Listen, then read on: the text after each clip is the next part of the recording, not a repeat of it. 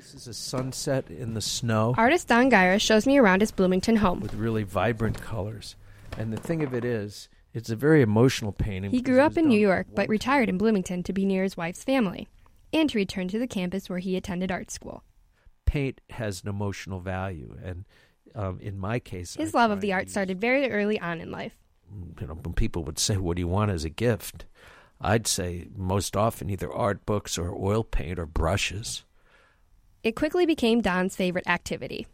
And from being a young boy all the way up until college, Don's focus didn't falter. And that's what led the New Yorker to start art school in Indiana. After 2 years of intensive study at Indiana University, Don packed up and headed back to New York, following the demand for fine art and a saying that his father had given him. His father was also a scenic painter. Oh, he used to say that as a designer, the greatest compliment you could have is to have somebody tell you, wow, these renderings are so beautiful, you should just be a fine artist.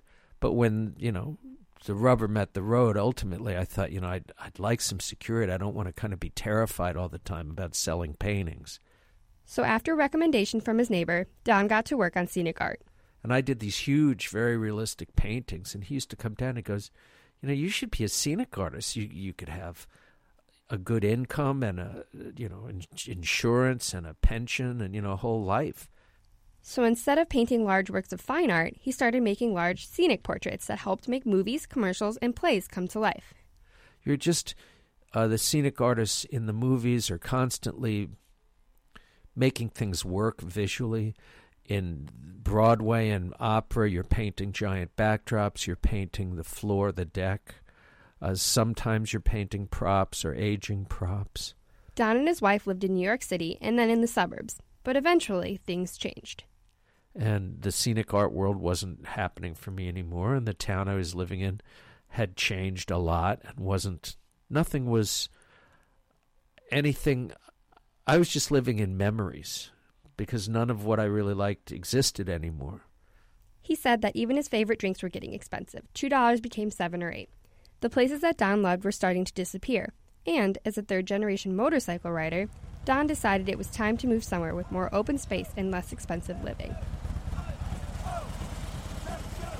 He says Bloomington has changed a lot, too.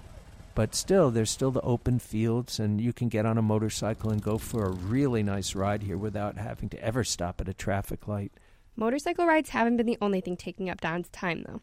Since settling in Bloomington, he's gone back to fine art. At his home studio, he blasts classic rock and paints what he sees. Sometimes really loud music can kind of help your focus. Now I'm back to just doing pure fine art, which is where I started. Well, being back in Bloomington is a mixed bag for me. I can't get any real work in what I do. I mean, I get sporadic faux finish work. I just did something in the Wiley House, and I occasionally get something from backdrops for the, you know, for the opera. That's bad because it's hard to earn any money here. You know, it's like making lemonade out of lemons. Not that this place is a lemon by any means. It's just nothing's perfect, so you do your best and you find your way. In Bloomington, I'm Laura Schulte.